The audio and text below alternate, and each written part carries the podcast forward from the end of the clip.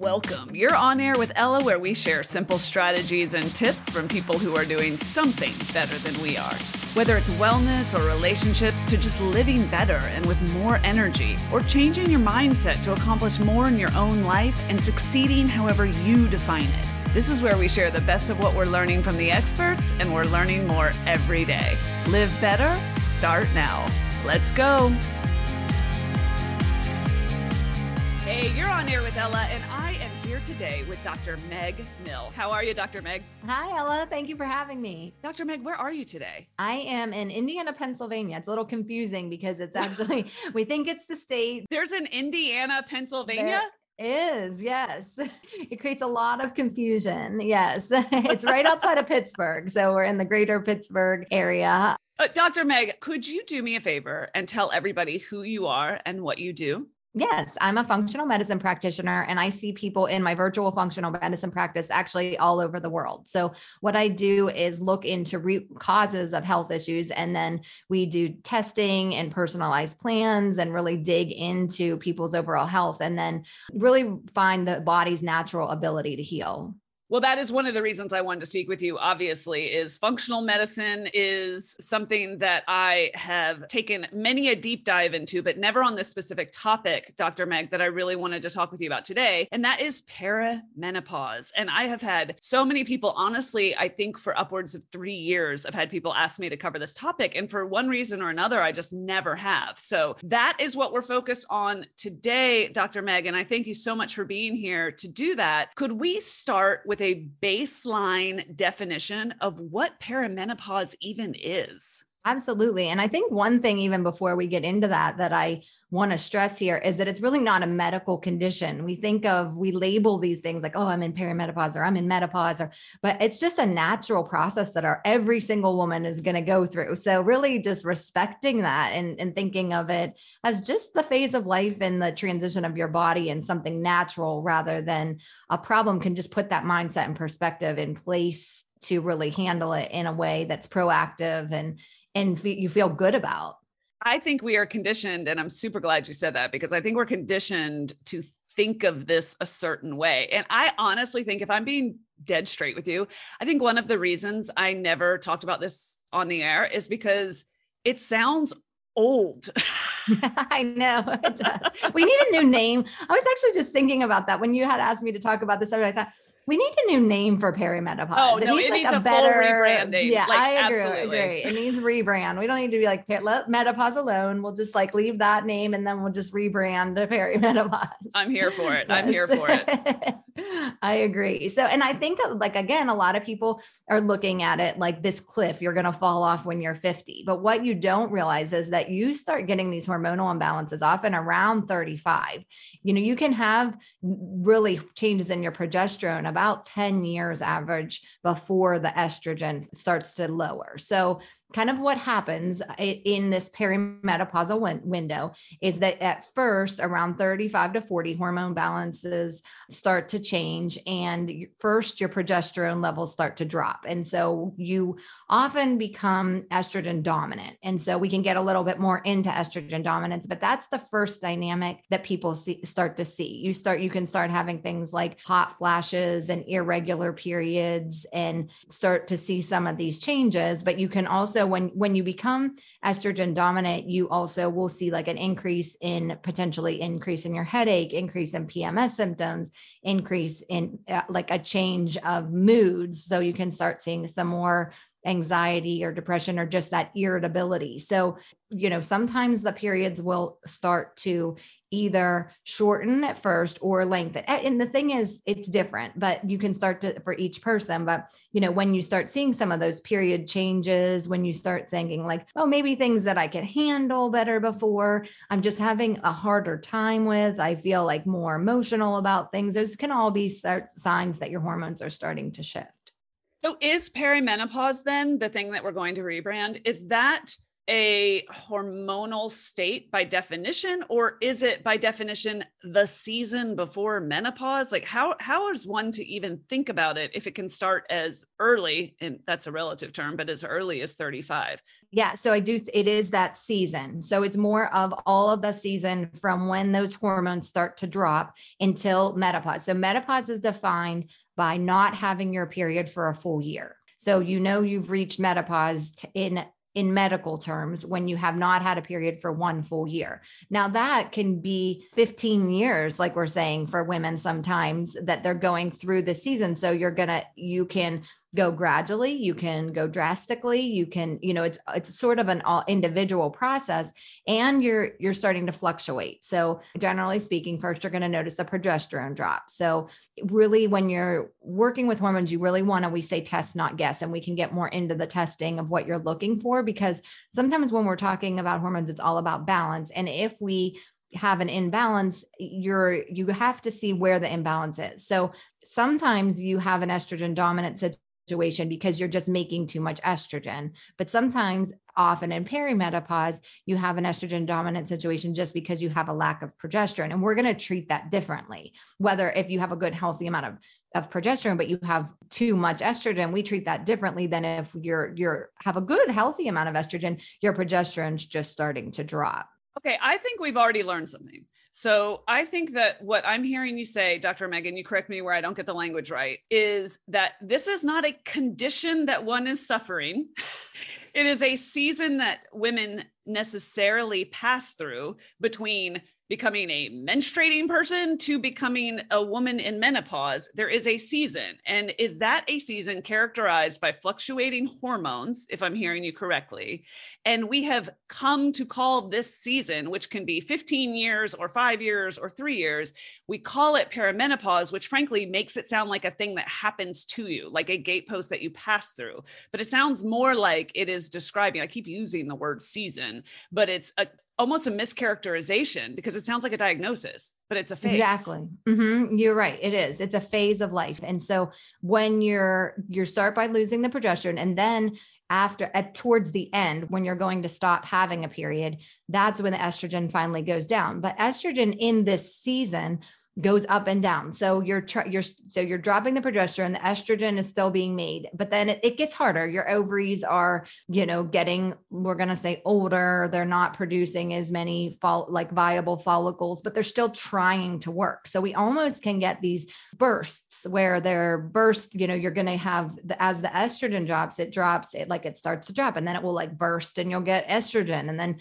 it will start to drop, and then you'll you know because it's trying to still work, and so that's why people can get some of these symptoms where you're like, I don't even know what I'm going to feel today because it just is swinging all over the place. And we start seeing things like hot flashes and, and things going on that are really because of these hormone fluctuations. Yeah. I mean, it just doesn't sound like a good time. Yeah.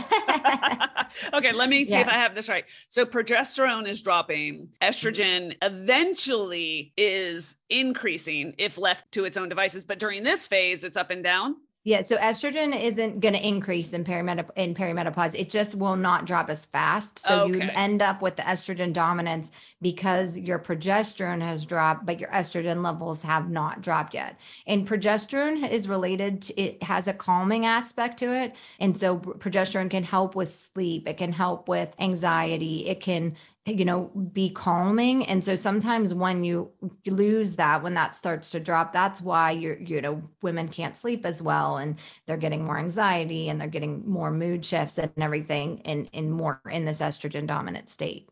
And what is happening with our testosterone in general Testosterone also starts to decline um, about 1% to 2% starting in your 30s. But for some people, you can actually get as the, you know, it's, it's individual, but that you can actually get a an increase in testosterone for a period at, during this perimenopause phase before it really drops off after menopause. And so then I, I want to bring up another thing is stress because you know, all of our hormones are connected. And so we have what's called an HPATG axis. And so you're looking at your hypothalamus, your pituitary, your adrenals, your thyroid, and your gonads. And the gonads are on the bottom, and that's our sex hormone.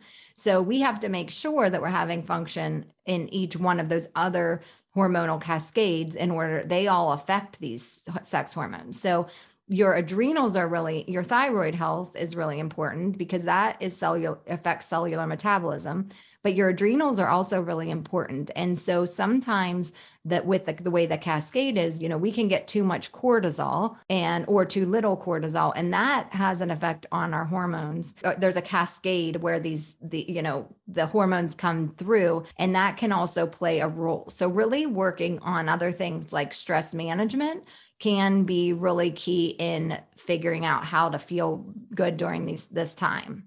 Okay. And I definitely want to get to the point in this conversation, Dr. Meg, where we talk about how to do this well. But if you don't mind, I want to set a few more things on the table for consideration. And that is, first of all, if our hormones are going to start fluctuating. It seems to me, and I sort of wish I had started doing this at like 34, it seems to me that maybe ensuring that we have a hormone panel, like a blood test taken every single year, so you know what baseline looks like, might be a good idea. Am I onto something there, or am I? Is that madness? No, you are. And that really the th- there's another component to this. And you want to make sure that you're getting a good hormone panel because one of the things is when you get blood levels taken, our, our, blood levels are different at any specific time. Hormones fluctuate all the time. And so sometimes, whenever you're just getting a blood draw, your, your hormones can look okay. They can actually, at that moment, be like, oh, it's fine, you're, you're in range. But really, we also want to look at the pattern. So I actually like the Dutch test. That's one of my favorite, that's my favorite hormone test to really use because we get five different samples with that test. So you do five different samples over a two day period and you see where your hormones are at each one of those points.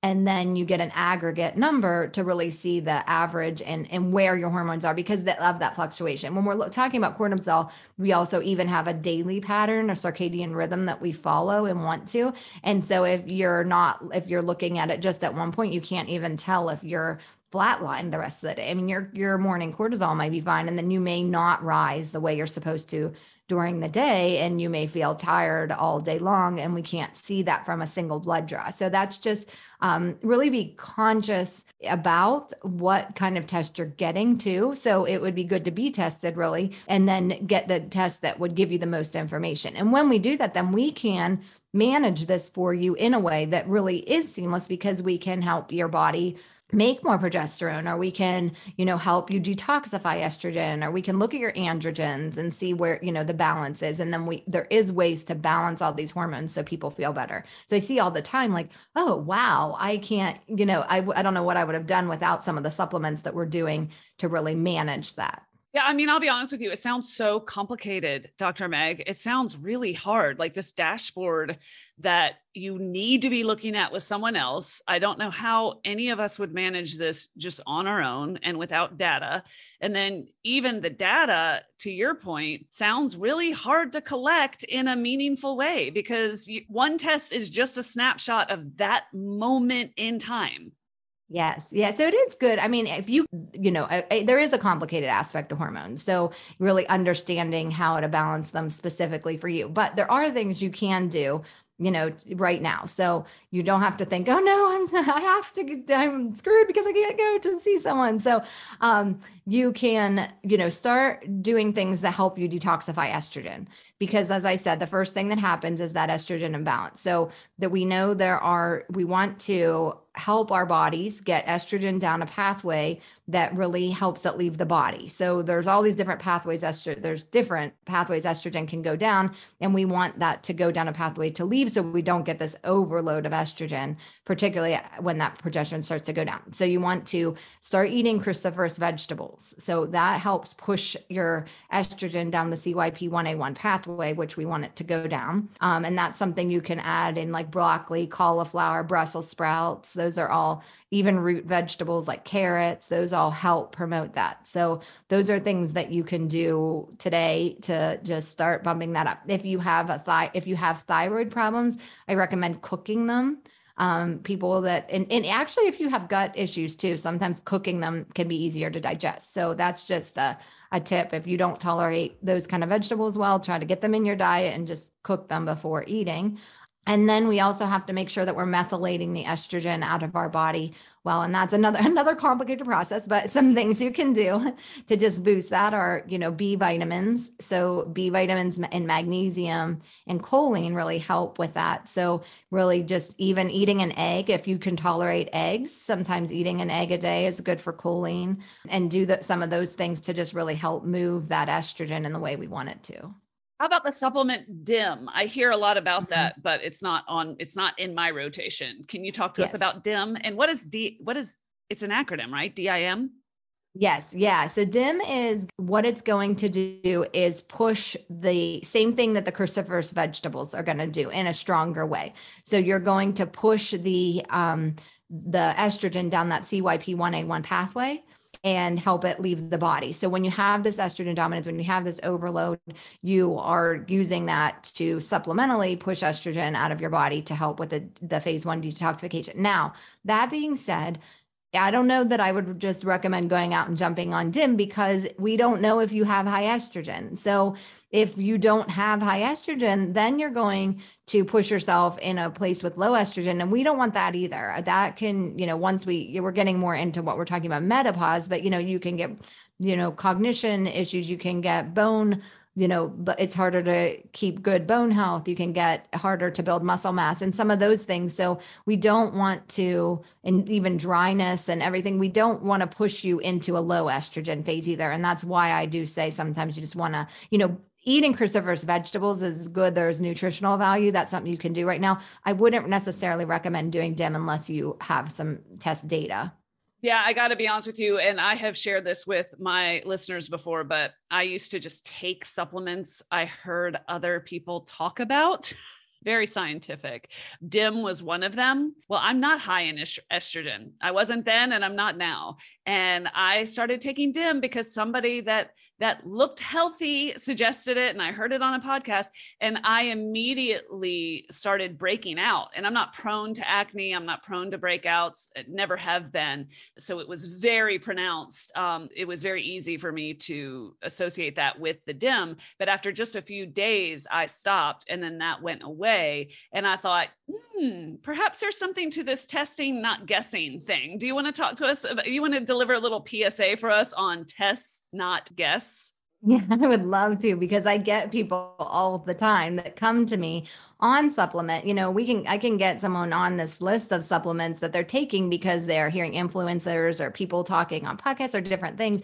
And you uh, say you are, you're looking for health information, you're looking to what you can do, and someone saying, Oh, this is the greatest, but it it it can be the greatest, but just maybe not for you. And really unless you know that it's good, especially when we're talking about hormones, you don't want to just run out and jump on different things that can cause other problems because it's not always good for your body. And, and supplements, uh, you know, do have consequences. They need processed in our body in different ways and they do have consequences. So you really do want to be careful. You know, taking a, a multivitamin or taking some like a B complex or something that we know, you know, B complexes are water soluble. And so you will process out what you don't need. So there are some things you can just go out and, and pretty liberally just try. But some of these more complicated supplements that do shift things in your body, you you don't want to just go take. I, I have people coming to me saying I take parasite cleanses once a month. And I was like, well, do you have a parasite? And they're like, well, no, but I need, you know, I heard it's good to clean out parasites. And I'm like, that's stressful on your body. you don't need to do a parasite cleanse if you don't have a parasite, you know. So, so these there can be consequence for sure. Okay, well, and I'm laughing, and yet I am sure I've done equally as you know nonsensical things, just because it, again, I I heard someone that had credibility with me say it, so I, I was like, sure, what could possibly go wrong? okay, that's an important message for everybody. Let's talk about some symptoms around, well, I guess symptoms isn't even what I want to say, how you might feel during this period, because what you're describing to me sounds like a little bit of a roller coaster. Is that fair, Dr. Meg? Yes, yes. So I think some of the things you're going to look for is you maybe you may have you know, hot flashes. And those generally come a little bit later within the peri, the last, more of the last part of the perimenopause window. You also can have irregular periods. So as I said, the periods can either come closer together or start to be more spread out or skipping periods. Another thing to know is um, you may still get a period and actually not be ovulating. So we can still shed um, without actually ovulating. So you may not be ovulating for a longer period. You know, that again, it's sneaking up on you. Like these things are happening underneath the surface that you're not realizing because you think, oh, I still get my period, but you may already be in this kind of you know period of time where you're in this perimenopause season. And so then we also want to um, some of those estrogen dominant symptoms. So if you're someone who's like prone to hormonal headaches the headaches might get worse at this time. You may have increased breast tenderness. You may have increased irritability mood swings worsen sometimes worsening cramps you know anything kind of breast tenderness think of those more of those pms type symptoms. And that can be more dramatic for people in this phase of life and conversely to what you've just shared, is isn't it also possible that you can still get pregnant during this season of your life? You can because you might still like, you know, you may ovulate one month and not the next. So you may think like, oh, I or your periods might be coming up farther apart, but then there is that that month that you ovulate. So we really need to be careful. You're really not considered full menopause until one year after you get that last period. Yeah, that'd be a fun surprise. Okay. Yes. so, Dr. Meg, I'm going to open up my Instagram because I asked folks what questions that they had for you. And if you don't mind, I'm just going to hit you kind of rapid fire with a few of these, if that's okay. Sure. Okay. One of the questions is basically about alcohol. Alcohol okay. seems to hit me harder now that I'm over 40. Is that real? Is it related to perimenopause in any way? It depends. So it depends on what's going on in your body. And you might also have some things going on with your liver where you could be getting uh, like a fatty, well, there could be like a fatty liver or some liver congestion or things like that. You know, I don't know that it's like, oh, a magic switch of alcohol is hard is is harder on your body at in perimenopause but it, it, we also have other things going on underlying that can be a factor in some of those in just the way it's being processed in the body Okay. And I think that actually might make a great topic for a future show because it's multifactorial, obviously. And I do know that alcohol can quote hit you harder after a certain age. So i'm going to put a pin in that one guys and i will definitely come back to that because um, i think we could do an entire show on that. Okay sort of the same question but with other things going on with people. Somebody essentially asked the same question with regard to acne and hair thinning. Are these related to this season of life acne and hair thinning? So when i talked about the the, the adrenals and the thyroid, those symptoms can become more pronounced. So there is something that whenever you're going through menopause and your ovaries are not making as much hormones, we rely more on our adrenals for some of those sex hormones and the hair thinning comes from you know there are factors of your your estrogen in your in the hair um, too but there is a big factor with hair loss of for your stress hormones or cortisol and your thyroid hormone. And sometimes you're having an underlying hypothyroid at the same time. And so that's something, if you are experiencing hair thinning, I think one of the things that would be good to look into your hormone balance, but it would also be a, a good idea to have your thyroid checked and your adrenals checked because there is a real thing of the the cortisol. We're seeing it a lot with COVID and COVID hair loss. Actually, there is a th- there is a, a, factor that people after the experience of COVID are getting this dramatic hair loss, and that is because of the stress on your body during covid because stress can be biological too not just not just emotional and so when you're getting these high stress and this cortisol goes up that can cause the hair loss as can not getting enough cellular metabolism from your thyroid hormones Okay, so we definitely want to start paying attention to our hormone levels even before we suspect we might be in perimenopause. I'm gathering so that we have a baseline. And we also need to not ignore our thyroids and our, our thyroids. We only have one, our collective thyroids and our adrenals. Is that a fair summary? Correct. Yes. Yeah. And okay. the acne can also come from um there is another that's actually can often be from uh, from our androgen side. So the androgens are important too when we were talking about that tos- testosterone. There is a hormone called alpha DHT and when that is raised for a lot of people that can also create a male pattern baldness and that can um, also cause that chin acne. So sometimes when you're getting that large, like they call it hormonal acne, or the, those like large cystic acne on your chin, that that's a good sign that you may have an elevation of DHT.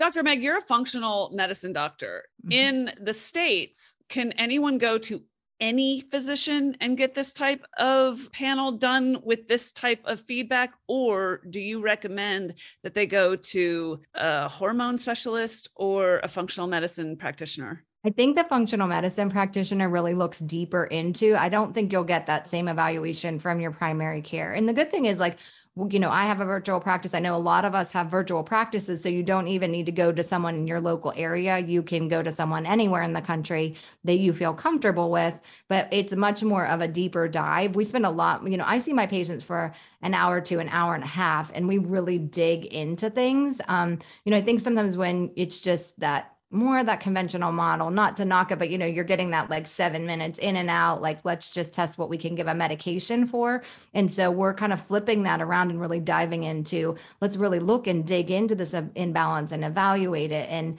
and really personalize each approach individually that has certainly been my personal experience and sometimes it costs more or sometimes it's out of pocket and i just have to say like if that if i'm going to spend my money on something you can be darn sure it's going to be on my longevity like and and that's i know not everybody even has the disposable income to make those choices but if you do i'm speaking to you so I just, I'm a huge advocate for that because another thing that I noticed as well, Dr. Meg, is when I go to the conventional doctor, if you will, the, I'm trying to think of how to say this, the data that they use to evaluate where I am says you're doing great. When I go to a functional medicine practitioner, the ranges are different and i'm not being compared to the, the, entire population of the united states i'm being compared to what is optimal i would much prefer the latter. So I don't want to know that I'm doing great for my age. I want to be, you know, top 0.002% for what's capable,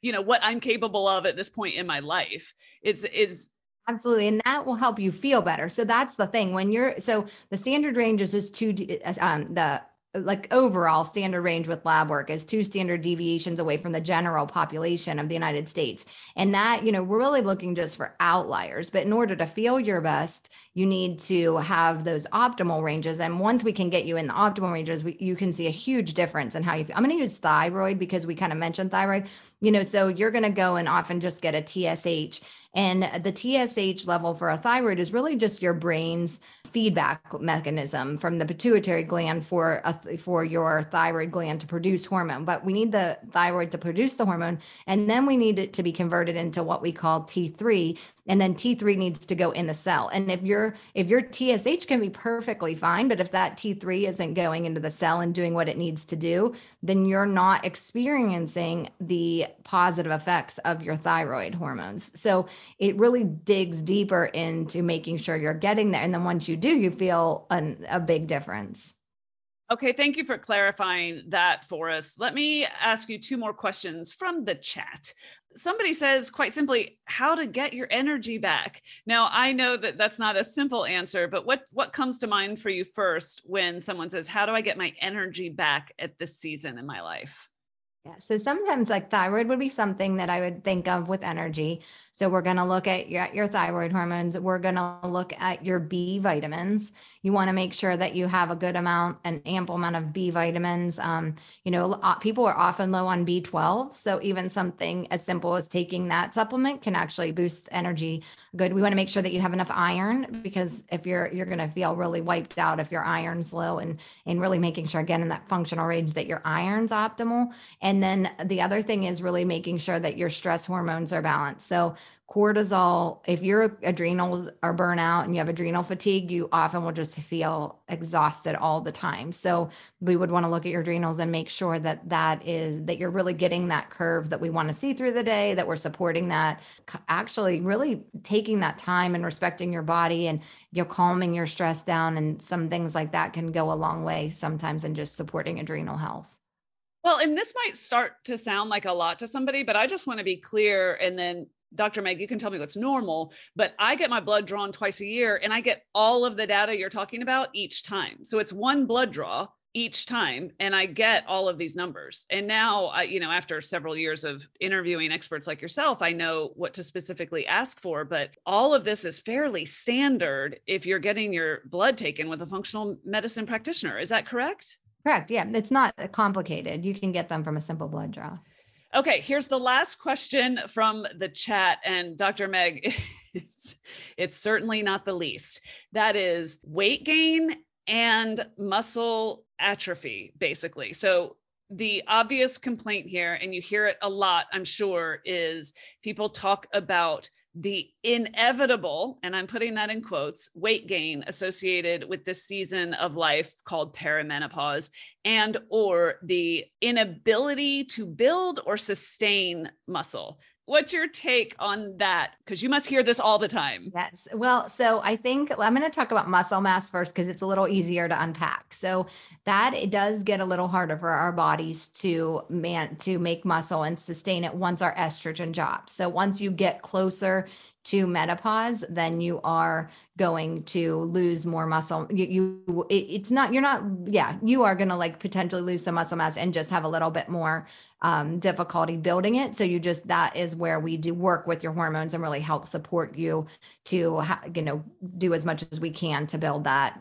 base back up for you. The and the weight is is a, is a difficult question because it, it, there's so many factors. You know, we have to we we look at hormone balance. So hormone balance is a factor, but I think in some ways we have gone a little bit too much in also blaming just hormones. So we've we've swung in sometimes from like, oh, it's just my, I can't lose weight because of my hormones um, when we also could be making some dietary changes to support that. So it, it, there's a lot of factors in this, and you know, making sure that you're really eating balanced meals, that you're getting a lot of nutrients, that you're you don't necessarily want to go to keto everybody has a different opinion on these diets so but there is some data that supports that that for people that are still menstruating some of those diets that are really low carb can be harder for menstruating women men mm-hmm. after women after after menopause and men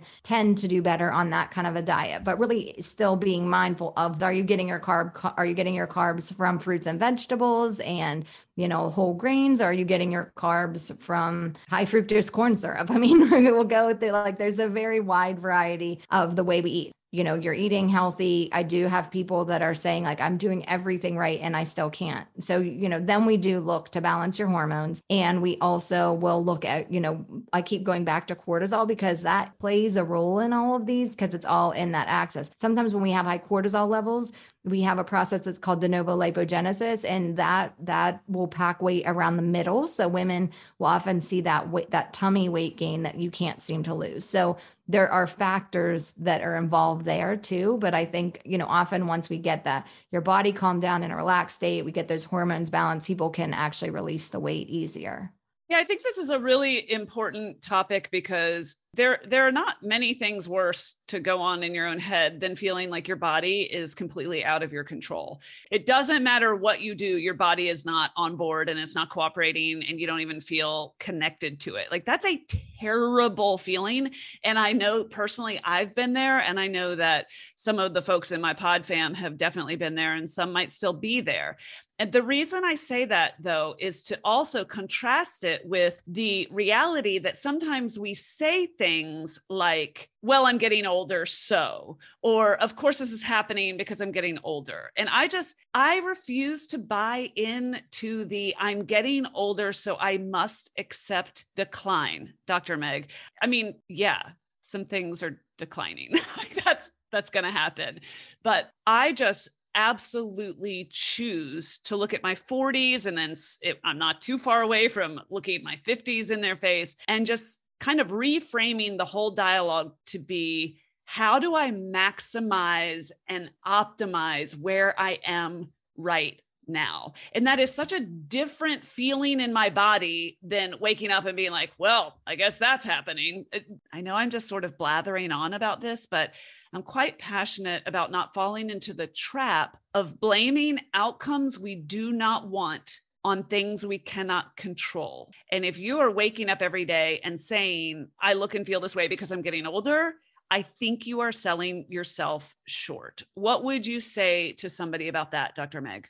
I agree. I think we absolutely have so much in our control. So, when you're looking at the studies, it shows that our genetics are really only about 20% of what our outcome is in our longevity and in our health. And so you do think, you know, that kind of goes even a, de- a, step deeper into people just thinking, well, that's my family history, that's my genetics. I'm just getting older. And there's we know that, that you're there's so many things you can do actually to modify your genetics. So you don't have to live in that p- same pattern that your parents did or your grandparents. You have the opportunity to take control and it feels so great to eh, actually have that control I'm I used to work in a VA clinic in my 20s when I had first finished my residency and I saw men eh, that were veterans and someone could come in who was 80 years old and someone could come in who was 55 years old and I would come home and tell my husband, "Wow, the man, you know, the 80 year old was like with it. He like looked good and the 55 year old was falling apart." And so it really, you know, from a young age I saw,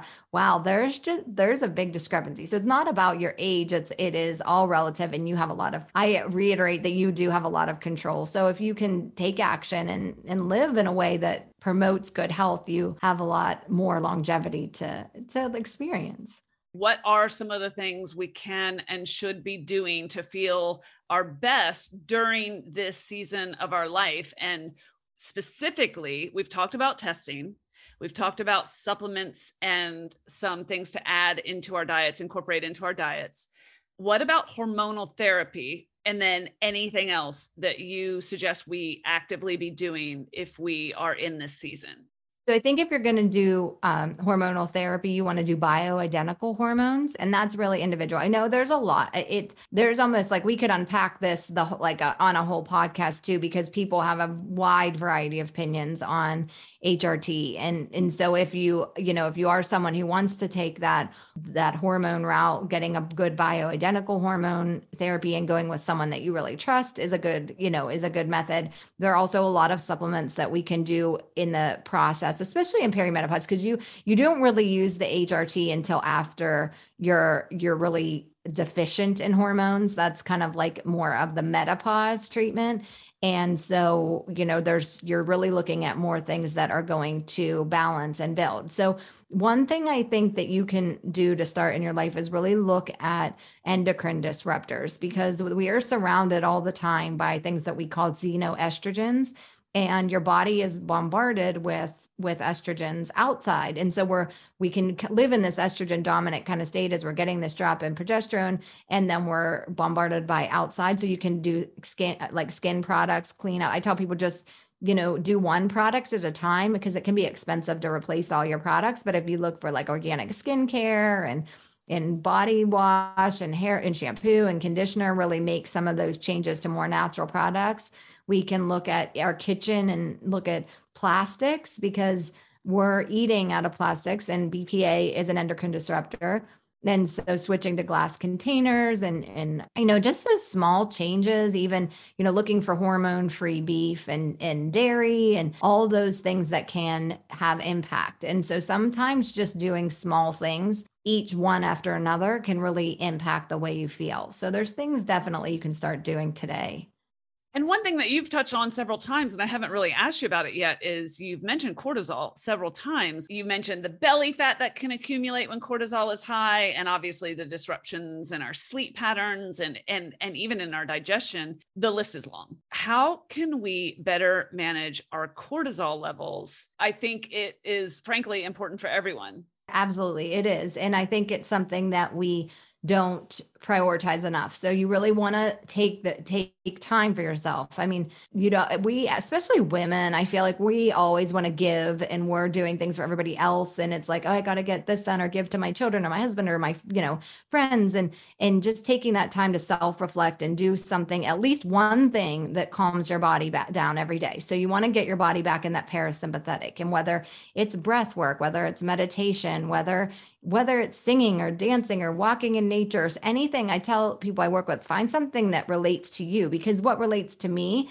and calms me down may be different than what relates to you. And so find something that really is calming to you and, and try to at least get five to 10 minutes daily. I, I would rather you do it every day or as much as you can than try to do like, oh, I'm going to get an hour in and then do that once every few weeks. It's not getting that daily routine. So I think just really finding something that resonates and calming yourself down and, and working on soothing your adrenals and bringing your body back into that rest and digest mode is really important. Yeah, and I know we're just scratching the surface, but I think that half of adulting, Dr. Meg, is just hustling, hustling, hustling, hustling, breaking, figuring out what broke you, and then learning how to not do it again. is that yes. is it just me?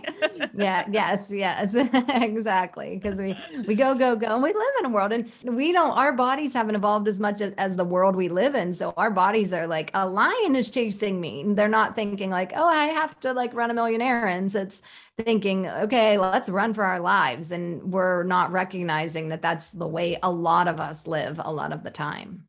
Well, thank you very much for this Perimenopause 101, Dr. Meg. This has been a really good introductory course for many of us. I've already learned a lot. I want to encourage the listeners to send me any questions. As you can see, if you send me a question in Instagram, I will always see it. And Dr. Meg, if we get some questions in, can I bring you back on to answer them? Absolutely. I'd love to come. Okay, that sounds terrific. All right, Dr. Meg, thank you so much for your time, but I cannot let you go until I ask you one question I love to ask all of my guests. And that is what is one thing, totally unrelatedly, if you like, what is one thing that you are loving right now? I am loving actually, we didn't really get into sleep, but I'm loving the Oura ring because you really get to see how much sleep you're actually getting. You're wearing it so I um, love just really getting to see how much sleep I'm getting, what quality. I think that can be a huge way to put up a mirror in your life and see how you're sleeping and and because I think a lot of us aren't getting the sleep that we think we are. And so when you wear that and you can look at your recovery and all of that, it's it really gives you a lot of great information. Okay, so Dr. Meg is mentioning the Oura ring, and I we're laughing because we can see one another. And I showed her the one that I'm wearing. So my husband and I both got them for Christmas, and I got it because my husband's traveling all the time, and I thought he was sort of wearing himself into the ground. So I wanted some data to back me up. I wanted some visible way for him to sort of track that. And I thought, well, if I get one for both of us, we can kind of make it a thing. And so that's been very interesting. If you guys are curious, feel free to ask me questions and maybe I can elaborate on a future episode. Dr. Meg, thank you so much for your expertise and your time today. Thank you for having me. Uh, Dr. Meg, before I let you go, where do you like to be found? Yeah, thank you for asking. I am over on Instagram at Dr. Meg Mill. So it's Dr. Meg Mill. And my website is megmill.com. I have a freebie over there that can help you uh, as a wellness tractor to see some of the things in your life and really put that mirror up to what, some of the things we talked about, like sleep and food and, um, you know, just stress reduction reducing activity. So you can go over and grab that if you have any interest. And Dr. Meg, you work with people outside of the US as well, right? We have a lot of listeners outside of the US. Are you available for that? I do. Yes, I, absolutely. I love connecting with people. I work with people all over the world. Okay, terrific. Thank you so much, Meg. It's been a real pleasure to finally meet you. Thank you. Okay, that's a wrap. I hope you enjoyed today's show and got something out of it that you can use. If you did and you want to learn more, find me on Instagram at On Air with Ella or get the show notes and links at onairella.com. There's no with, it's just onairella.com. Thanks for listening. Thank you for sharing the show, and thanks for inspiring me. You are quite simply awesome.